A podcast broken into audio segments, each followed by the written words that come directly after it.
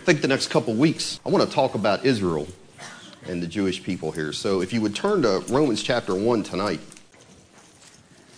and we'll begin reading just one verse out of Romans chapter 1, verse 16. And Paul writes there, For I am not ashamed of the gospel of Christ, for it is the power of God unto salvation to everyone that believes, to the Jew first, and also to the Greek. And then if you would just turn one chapter over, I want to look at two verses in chapter 2, verses 9 and 10. And he writes there, Tribulation and anguish upon every soul of man that does evil, of the Jew first, and also of the Gentile, but glory, honor, and peace to every man that works good, to the Jew first, and also to the Gentile. So, have you ever wondered why Paul wrote those words to the Jew first? So, what makes them so special? Because we all know that Paul also says in Galatians 3, he says this there is neither Jew nor Greek, there is neither bond or free, there is neither male nor female, for you are all one in Christ Jesus. So if there's neither Jew nor Greek, you know, what difference does it make that the Jew is first? Why is he writing that? And that's the question I hope to answer tonight from the Word of God, that God can tell us why. And here's the reason that that's important because we have a mostly Gentile, except for one, and I, I might partially qualify, I don't know, uh, church here at SCA, because we're living in a world, whether you all are aware of it or not, anti Semitism is on the rapid rise. It is rising rapidly, and we need to have a biblical basis for answering this anti Semitic spirit that is on the rise and it's going to keep getting worse because Jacob's trouble hasn't happened yet. And the world will hate the Jews more than they do now before it's all over. And our answer has to be better than, well, our church has just always prayed for and supported Israel. You know, if that's your answer, what are you going to do to the person that looks at you and says, well, why? Why does your church support Israel? Why does your church pray for Israel? Because they might give you, running into a person today, 10 reasons why Israel is oppressing the Palestinians. They may be a little more informed than we are about things like that. Or they may tell you that Israel, as God's chosen people, has been replaced by the church. And the fact that they have their nation back is just purely political and has nothing to do with their right to exist. And that is becoming an increasing theological position amongst evangelicals today. So a lot of people are changing their position on that. And so we need to have a reasonable response, I would say, from God's word, because isn't that what we base our actions and our beliefs on, right? So we don't support Israel because Charlton Heston did a great job portraying Moses in the Ten Commandments. That's not the reason, is it? We just really like Israel, man. It's just a great movie. And or that, you know, in Ben Hur, the Jew driving that chariot gets rid of the evil Roman Messala. I'm saying that is not why, even though that is a great movie, by the way, in my opinion. But that's not why we support Israel here as a church. So I just want to take a few minutes. I want you all hang with me here. I don't typically do things like this, but I want to show you how anti Semitism is on the rise in the world. Because I don't know how much people keep up with stuff on the news, because we're a little bit isolated in a way here in America. Now, I thought the number would have been higher than this, but there is approximately 14 million Jews worldwide. 14 million is not really that many. And they're mainly in two places. So in Israel, there is slightly over 6 million Jews. And the United States is second with 5.7 million Jews. Europe, including Russia, has 1.4 million Jews. And the rest of the world there are 1 million Jews in the rest of the world, scattered throughout the world, and they're congregated in places like Argentina, Brazil, Mexico, South Africa, Australia, and Canada. But I don't know how much you've been following the news, but anti Semitism has been on the rapid rise over in Europe in the past few years. So, most of what I'm going to give you is fairly current news because I could go back. Next week, we're going to look at how the churches been anti Semitic in a way you might be surprised at. But just a week ago, in Germany, German Chancellor Angela Merkel said that they have to take intensive action. Those were her words. That's a quote intensive action against anti Semitism. And this is what she said anti Semitism is more widespread than we imagined. And a man named Joseph Schuster, who is the president of the Central Council of Jews in Germany, his thing is, all these people from these Muslim countries are coming to seek asylum in Germany and all these European countries. And with them, they're bringing their anti Semitic hatred and its influence in these cultures. And he said this that asylum seekers are coming into the country, Germany, from cultures in which hostility towards Israel and anti Semitism are a common practice. And they've had 1.1 million people seeking asylum in Germany in 2015, just this last year. And many of them, they're fleeing war and persecution. And here's the countries they're fleeing from Syria, Iraq, and Afghanistan. And those people have no love for Israel, but they're flooding into these European countries. And Merkel went on to say this she said, We must take care specifically also in youth from countries where hatred of Israel and the Jews is widespread. We have observed in several schools and meeting places anti Semitic events led by young people. So it's these young people that are being brainwashed as Muslims, and they are coming over and they are causing trouble for the Jews in Europe. And not only that, another interesting fact is the Muslims are on the increase. But the Jews in Europe are on the decrease. Their population is. In Germany, in 2013, for instance, there was only 250 Jewish births in that country, but there were 1,000 deaths. That's a bit of a net loss, I would say, right? And France is where it is really bad the persecution of the Jews. And it has the largest population of Jews in Europe the third largest in the world besides Israel and the United States. They make up less than 1% of France's population, the Jews that are there, but they are the target of over half of all racial attacks that take place in that country. Less than 1% of the population, but over half of all racial acts. In 2014, there were 851 recorded now, there's a lot of stuff that goes on there that is not recorded. Believe me, I got way more information that I've read and looked at than I'm giving you tonight because it just become too much. But there are 851 recorded incidences in 2014, and that is double from the year before. And it keeps getting worse. And so, as a result of all this persecution that's going on, some recorded and most of it not. And most of the time, government officials and policemen, they are just looking the other way. They're sent in there to do a riot control, and they don't do anything. And I read one case where these people are in a Jewish synagogue. There's over 200 people trapped in there. The police and the riot people aren't doing a thing. And they're hurling insults and rocks and bottles at this synagogue, and they are scared to death in there in France. So in 2014, 7,000 Jews left France for Israel. And this last year, 2015, 9,000 left. And in France high schools, to give you an idea of what's going on, Jewish students are insulted, classrooms are vandalized, books are defaced, and fights break out, it said, in any classroom where they try to teach about the Holocaust. Causes fights to break out. One thing, I saw this right in the news today an 18 month long Ipsos survey and it was published in, here's a little French for you, Le Journal de Dimanche. How do you like that? I practice that all day. I'm not the least bit French in any sense of the word. But, anyways, these researchers interviewed French people from a variety of backgrounds and they asked them their views on race and religion. The results all it did was going to cause greater concern for France's embattled Jewish community, they said. So one in five Muslims in that country believe there are, quote, too many Jews living in the country.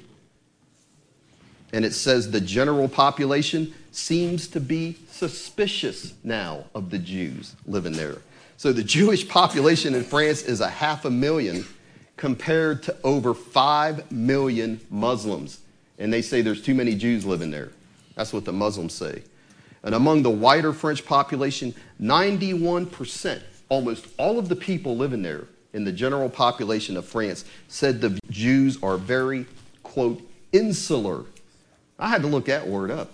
They didn't teach me that one in college. Well, what that means is you're uninterested in any culture other than your own. So most of the people think the Jews don't care about France. All they care about is their own little culture. They're narrow minded. Well, just over half of the people in France said that they have, quote, a lot of power, and probably a lot of money too. Meanwhile, it said one in 10 Jewish respondents said that they had been the victim of a physical assault due to their religion. One in 10. That's a lot of people, and there's a lot of that going on. So, Benjamin Netanyahu, the prime minister of Israel, he has issued this statement twice to the Jews over in Europe. And this is what he said, quote, "To all the Jews of France, all the Jews of Europe, I would like to say that Israel is not just the place in whose direction you pray. The state of Israel is your home." He's calling for them to come back, and a lot of the Jews in France are heeding his call. It's upsetting a lot of these government officials in France when they're seeing this exodus of the Jewish people out of that country. So, diaspora affairs minister, this is that's a Jewish affairs minister, diaspora, Naftali Bennett, he painted a dark picture of Jewish life in Europe. So he told the Israeli cabinet that anti Semitism on the continent of Europe has reached unprecedented levels. That's what he's saying. Anti Semitic incidents in London rose more than 60% in the last 12 months. And in the first quarter of 2015, they shot up 84% in France. So, this agency in 2013 called the European Union's Fundamental Rights Agency reported that one third of European Jews that had polled had admitted that they would refrain from wearing religious garb or Jewish symbols out of fear. And I could say more about that, but that's the truth. And further, 23% avoided attending Jewish events or going to Jewish venues. You think about that. And you would think the Holocaust hasn't been that long ago. And yet it's all coming right back again to this. That's the way it all started back then. 60% of Sweden's Jews fear being publicly identified as Jewish. In 2014, there was a 40% surge in anti Semitism worldwide. A 40% surge. So we're talking about the world and Europe, and it's bad and getting worse. And we think America we don't have it here. We've got it here. Now, it's not as bad as Europe, but we are not immune from it. It's mostly not done in the media, even though today, interestingly enough, today, CBS News, I think it was just yesterday this must have happened, these terrorists, I don't have all my facts 100%, so excuse me if you read it and it's a little different, but in essence, uh, three terrorists kill a woman, her child, and someone else on a public transportation system and the soldiers killed those three Palestinians. They're terrorists. They just got through killing innocent civilians. And CBS News reported it three Palestinians killed as violence continues. And the Jewish government protested that. I saw the headline, it's right on their website, and said, You can't say it that way. And so they changed the headline as a result of that. But that has happened more than once with CBS and CNN because they're trying to propagate this whole idea that the Palestinians are these poor people that are being oppressed by these Jews, the Jewish police. But the biggest area they're attacking here in America right now is on college campuses because you think about it, you gain a foothold in the minds of young people, just like it's happening over in Europe with those young Muslims. When they graduate from college, they'll disperse it throughout the rest of society, and that's the way it works. Jewish minister Bennett, that we just talked about, said there is a growing culture of hostility to Israel that makes Jews feel uncomfortable on American campuses. And he asserts that 75% of American university students have witnessed anti Semitism within the context of anti Zionist campus organizations or from anti Israel professors. Now, there's a group known as Boycott, Divest, and Sanction, otherwise known as BDS. And they're talking about boycotting Israel and sanctioning Israel. And they're committed, they say nonviolently, to pressuring Israel to withdraw from the West Bank and the Gaza Strip and to give all full rights back to all Palestinians. That's what they say on the surface, but it goes much deeper than that because that group in Oberlin College, which is in Ohio, up near Cleveland, they had a flyer posted at that college, and on the front, so it's supposed to be coming against Jews, blacks, and gays, but instead it's all about the Jews on the front. That's all you see. It says on there, fascist state, speaking of Israel. And it says, don't stand with Israel. And they have the Jewish star, big, bold, right in the middle of the whole thing, with a swastika right in the middle, calling it a fascist state. Guess what? The college canceled classes that day. So they shut down a whole campus. Their influence, they're spread out all throughout the world, but they're hitting these campuses in the United States and they're having influence on them. And they've got the American Studies Association, the American Anthropological Association, and others to join in boycotts against Israel with all their propaganda. But it's like I said, it's not just college campuses. That's the main focus right now. But the latest FBI statistics say that since 2013, Jews are by far the most frequent victims of religious motivated hate crimes in America. Despite a Pew poll that said Jews are also the most warmly regarded religious group in America. So it seems like a contradiction, doesn't it? But it's not.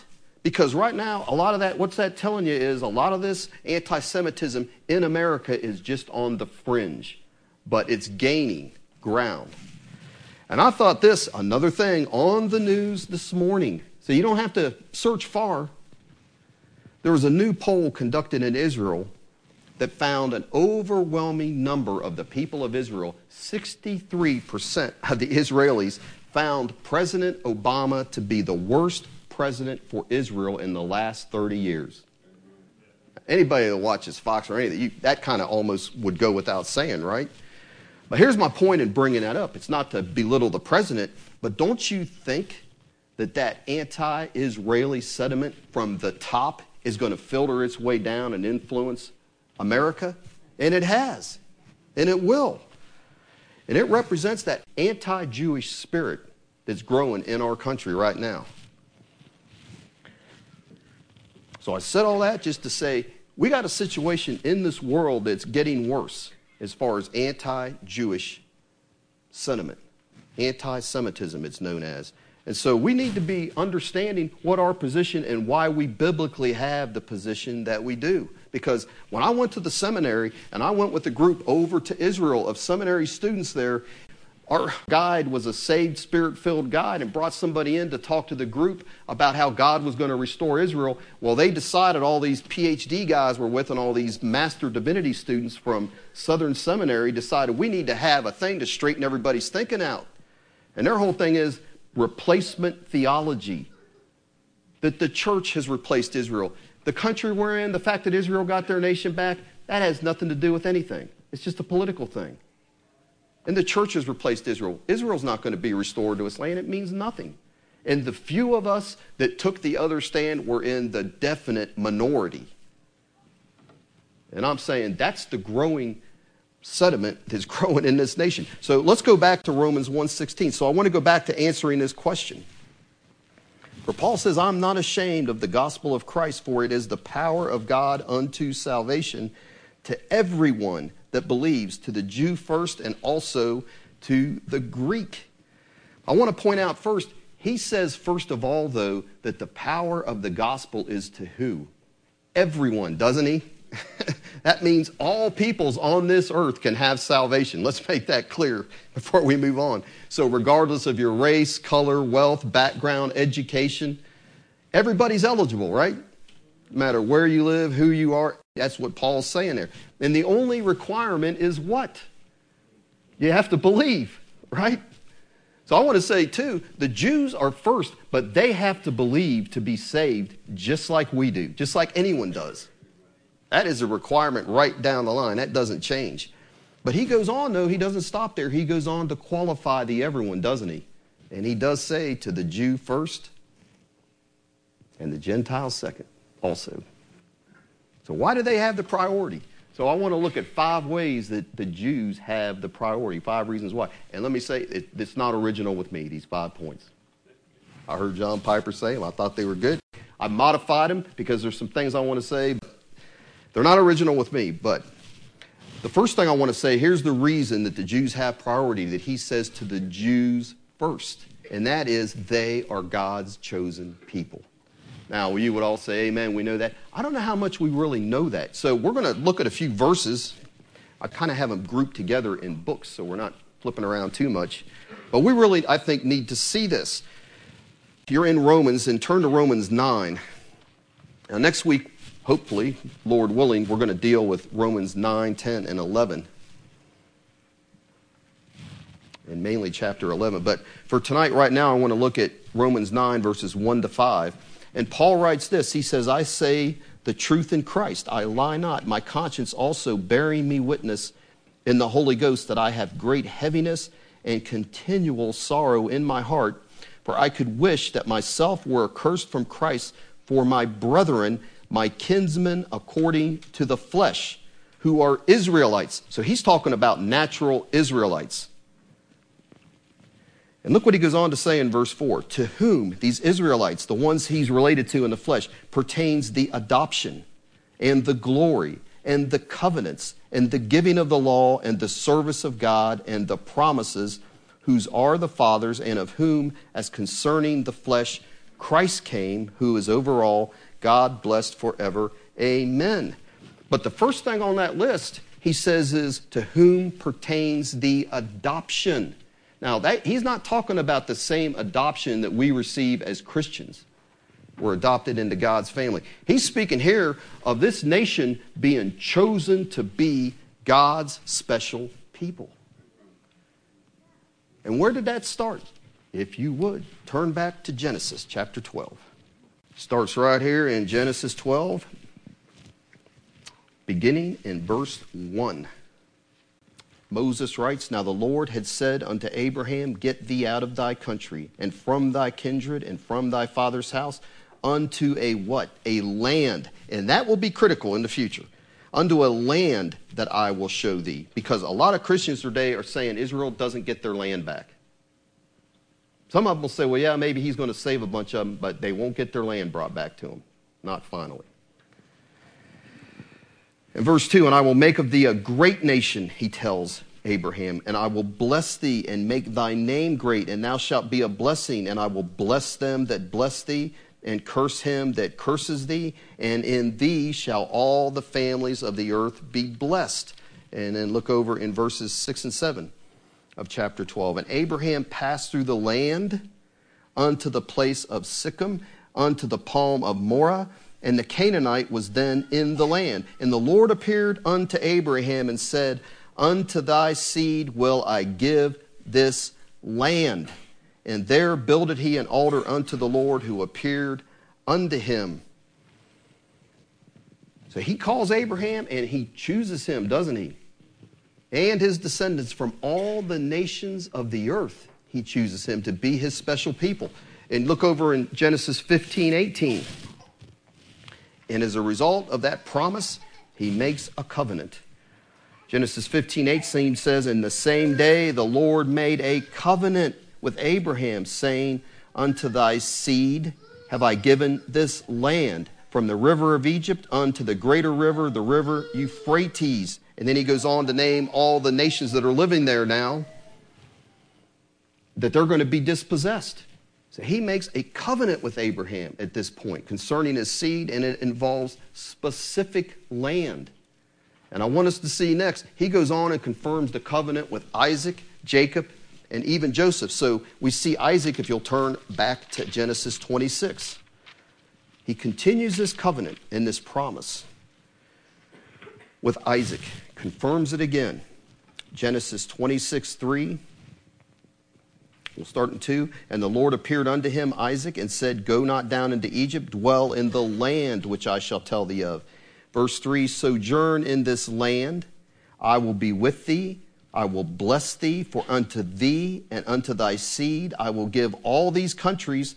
And he says here, I will perform the oath which I swear unto Abraham thy father. He says, What I promised to Abraham, I'm promising to you, Isaac, his son. And then turn a few chapters over to chapter 28, and he says the same thing to Isaac's son, Jacob. Genesis 28, verse 4, and he says, And I give thee the blessing of Abraham to thee, and to thy seed with thee, that thou mayest inherit the land wherein thou art a stranger, which God gave unto Abraham. And then look over in verse 13 of that chapter. And it says, And behold, the Lord stood above and said, I am the Lord God of Abraham thy father, and the God of Isaac. The land whereon thou liest, to thee will I give it, and to thy seed. So apparently the land's a big deal, which it was to people back then. The land was everything. Joseph recognizes the same promise. If you'll turn to Genesis 50 and verse 24, confirming this promise to Abraham, Isaac, and Jacob. Genesis 50, 24, and Joseph said unto his brethren, I die, and God will surely visit you and bring you out of this land, the land of Egypt, unto the land which he sware to Abraham, to Isaac, and to Jacob. So that covenant that the Lord made with Abraham was unconditional, unlike the Mosaic covenant, which was conditional. In other words, those group of people, he says, if you obey me, this is what I'll do. And if you don't, then you violated the covenant. But the covenant to Abraham was unconditional. It is going to happen regardless. In God's sovereignty, it will be fulfilled. And he swore by himself because he could swear by no greater. It's unconditional. So you say, well, not just we just saw about Abraham, Isaac, and Jacob, three individuals, but what about the whole nation? Because it's critical that we understand these promises and this covenant and that they are his chosen people is made to the entire nation of Israel, physical descendants. And so now we're going to go over to the book of Deuteronomy and look at a few places. So turn to Deuteronomy chapter 7, please, if you would. So he's made a covenant with Abraham, Isaac, and Jacob of seed and of land and of his presence to be with him. And so we're saying now, well, what about the people? And so in Deuteronomy 7, beginning in verse 6, it says this The Lord speaking through Moses to the people of Israel, he says, For you are a holy people unto the Lord thy God. So we're saying they are his chosen people. What does it say there? The Lord thy God has chosen, elected them, chosen thee to be a special people unto himself. Look what it says above all people that are upon the face of the earth. And does he say that to them because they're such a great, righteous, holy people by nature? Look what he goes on to say. The Lord didn't set his love upon you, nor choose you because you were more in number than any people, for you are the fewest of all people, but because the Lord loved you, and because why he would keep the oath which he had sworn unto your fathers, Abraham, Isaac, and Jacob. That's why the Lord has brought you out with a mighty hand and redeemed you out of the house of bondmen from the hand of Pharaoh, king of Egypt. So there he's saying, I didn't choose you because you're some great, mighty, powerful nation. You were the, a few. But I did because I made an oath, an unconditional oath and covenant with your fathers, starting with Abraham, that you are my chosen people, chosen out of all the nations. And go over to chapter 10, if you would, please. Deuteronomy 10, and look in verses 14 and 15. And look what the Lord says here. Behold, the heaven and the heavens of heavens is the Lord thy God, the earth also with all that therein is. Verse 15 Only the Lord had delight in thy fathers to love them, and he chose their seed after them, even you. Talking to the nation, above all people, as it is this day. So, you know, it's interesting in verse 14, he said, God owns everything, the heavens and the earth. And what he's trying to say there is, he could have chosen anybody to be his people.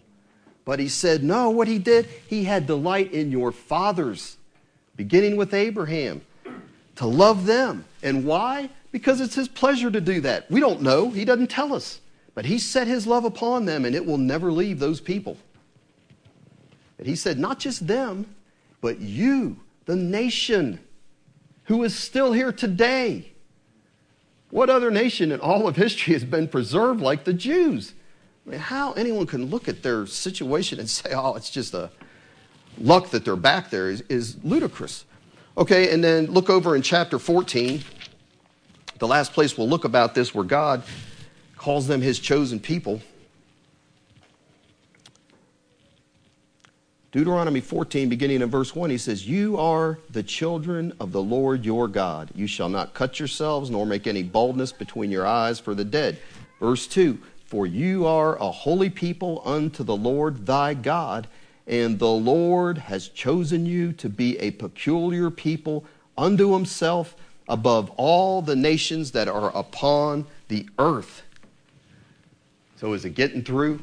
He chose them above everybody else. They are a, his peculiar people out of all the nations on this earth that have ever existed.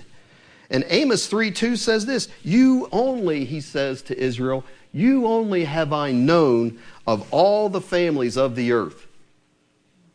does that mean he didn't know about any of the other nations? No, but that's that special knowing. He had his eye on them, his hand on them above all the other nations of the earth. That's what he said to the Jewish people. And so that's my first point. That is why Paul says to the Jew first. That is one reason why they have priority of the Gentiles, because God has chosen those people above all the other nations on this earth, all the other people, to be his special people, to fulfill his purposes.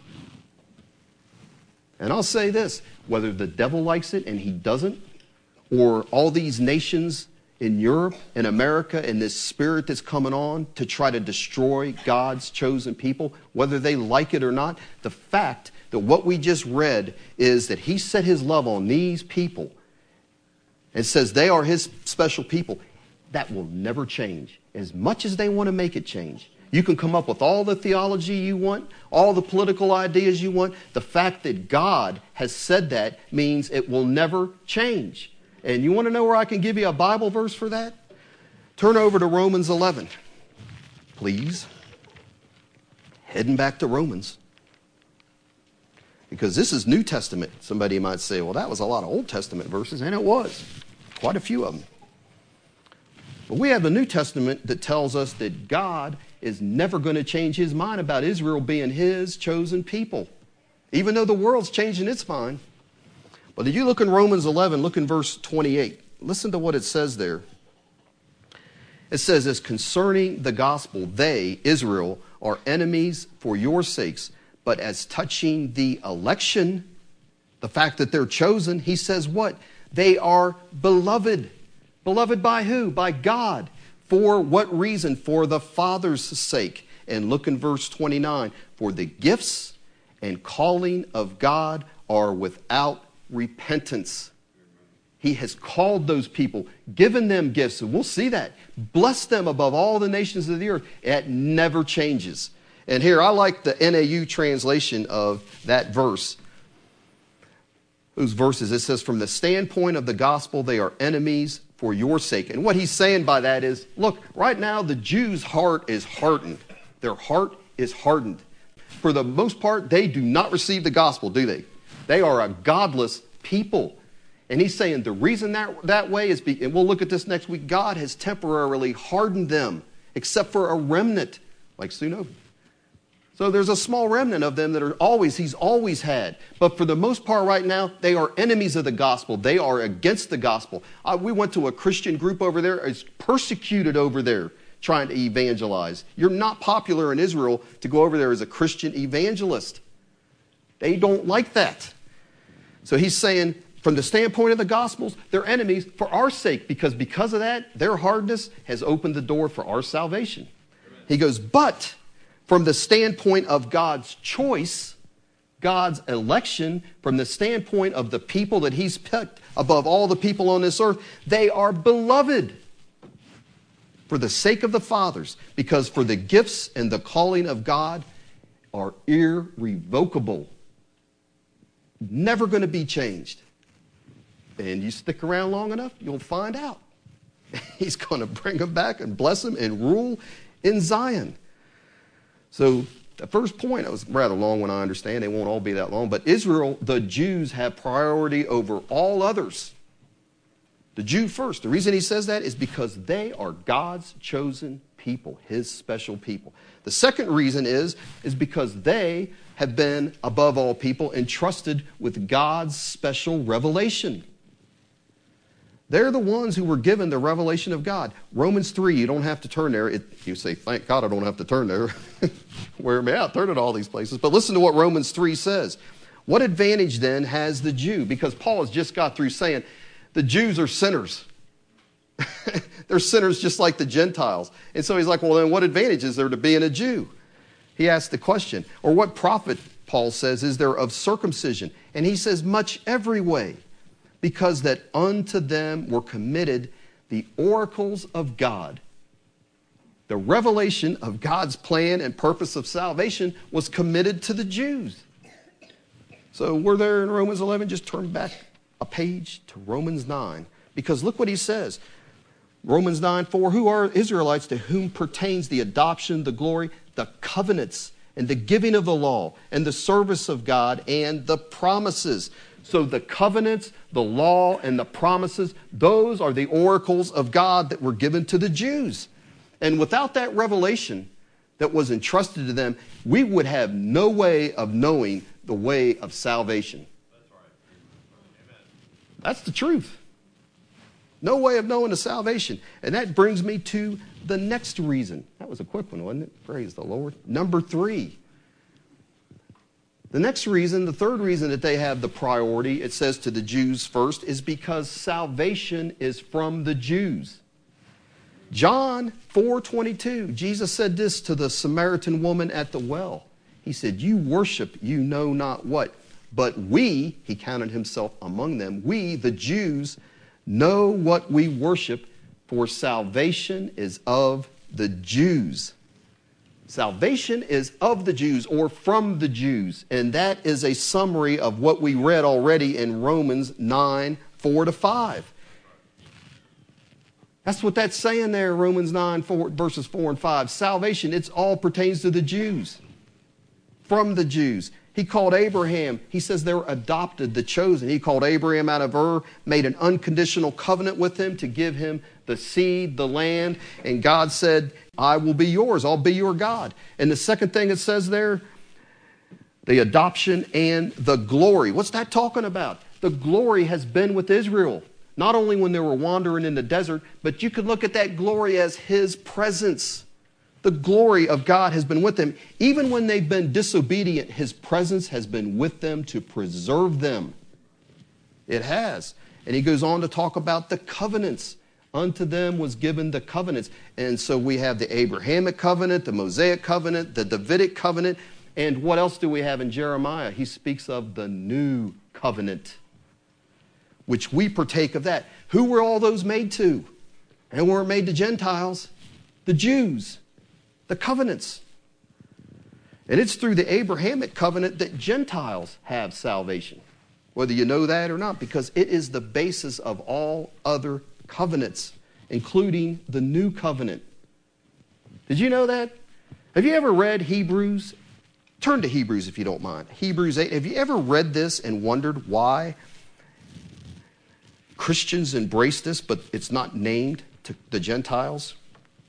So if you look in Hebrews chapter 8, this is a quote of the Jeremiah covenant, the new covenant, but it's in Hebrews, the New Testament. And it says, therefore, this is the covenant that I will make with who? Who does the covenant made with? Does it say the Gentiles? It says the house of Israel, doesn't it? After those days, saith the Lord, I will put my laws into their mind and write them in their hearts, and I will be to them a God, and they shall be to me a people. And on it goes. So that new covenant was made to who? The new covenant. That's out of the Old Testament. It's made to Israel, is it not? Can you read that? So, we're going to talk about this more next week, but we are the wild branches that are grafted into that covenant. But it's Israel's covenant. Right. We're the wild branches that are grafted into their tree. And we owe them a lot. We'll talk about that next week. Back in Romans 9, he's saying the covenant, and he goes on to talk about the law. And if you think the law is no small thing, that is how we understand God's holiness and our sinfulness and our need of a Savior. Because Paul wrote, By the law comes the knowledge of sin. And the law is our schoolmaster to take us to Christ. And how did we get the law? From the Jews, the oracles of God. He goes on to talk about the promises come from them. Salvation, we're saying, is of the Jews. So God's blessings, his curses, the promise of the Messiah, even the outpouring of the Holy Spirit was talked about in the Old Testament. The restoration of all things that's going to happen came through Israel. And the, guess what it says in verse 5? What's the last thing it says that we got from Israel? Salvation is of the Jews. Our Lord and Savior, Jesus Christ, was a Jew. And some of these places, they can't handle that. And some theologians will say he's an Aryan or whatever. They don't want to say he was a Jew. He was a Jew. So we just say salvation is from or of the Jews, and that's why they have priority. And to talk about that, the fourth thing I want to say why they had priority is because our Lord and Savior was a Jew that I just said. So he was of the seed of David, it says in Romans 1 3, according to the flesh. So all I can tell you is the Jesus of the pictures and of all the Hollywood movies, if you waste your time watching them, which I personally wouldn't, because number one, there's a prohibition about making an image of God. At least in Ben Hur, you never see the face of Jesus, ever. I mean, who is the arrogant actor that is going to portray the Lord? I can't imagine doing that. But, anyways, he doesn't look like any of the pictures or the movies. He was a Jew, circumcised as a Jew. He lived in Palestine. He lived the law as a Jew, obeyed the law perfectly. So, we're saying to the Jews first, who was his mission to?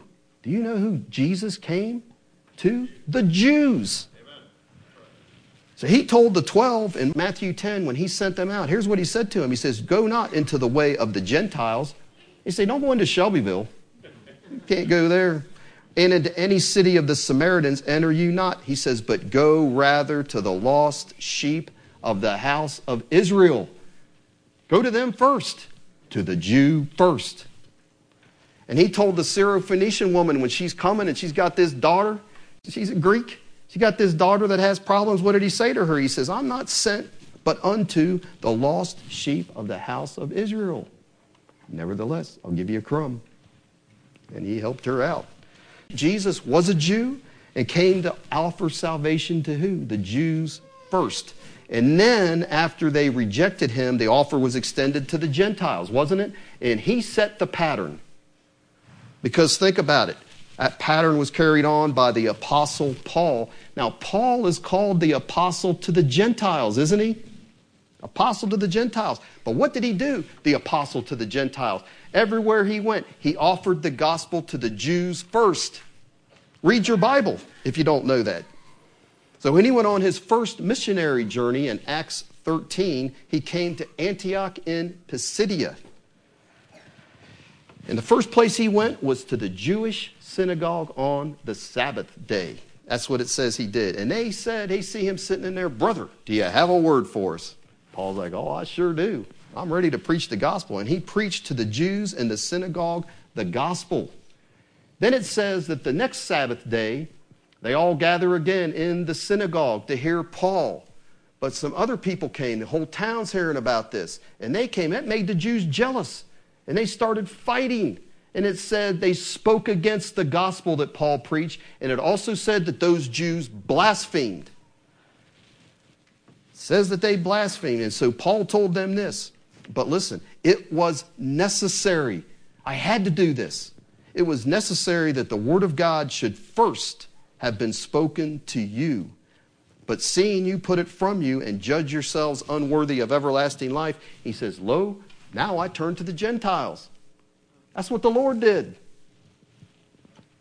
That's the way the gospel went. After the Jews rejected him, it went to the Gentiles.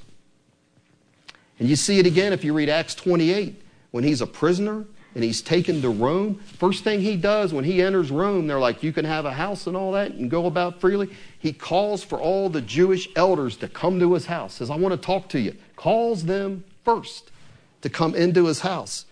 And they're like, Well, we haven't really heard anything about you, whatever, one way or another. We'd like to hear what you have to say. And he says, Well, I'm here for the hope of Israel. I think that's interesting. The expectation of Israel, their Messiah. That's who I'm going to tell you about. Fellas, he says, That's why I'm bound in chains. But when he gave him the gospel, they rejected it.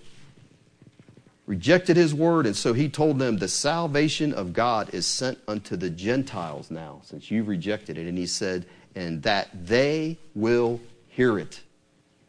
But he still went to the Jews first.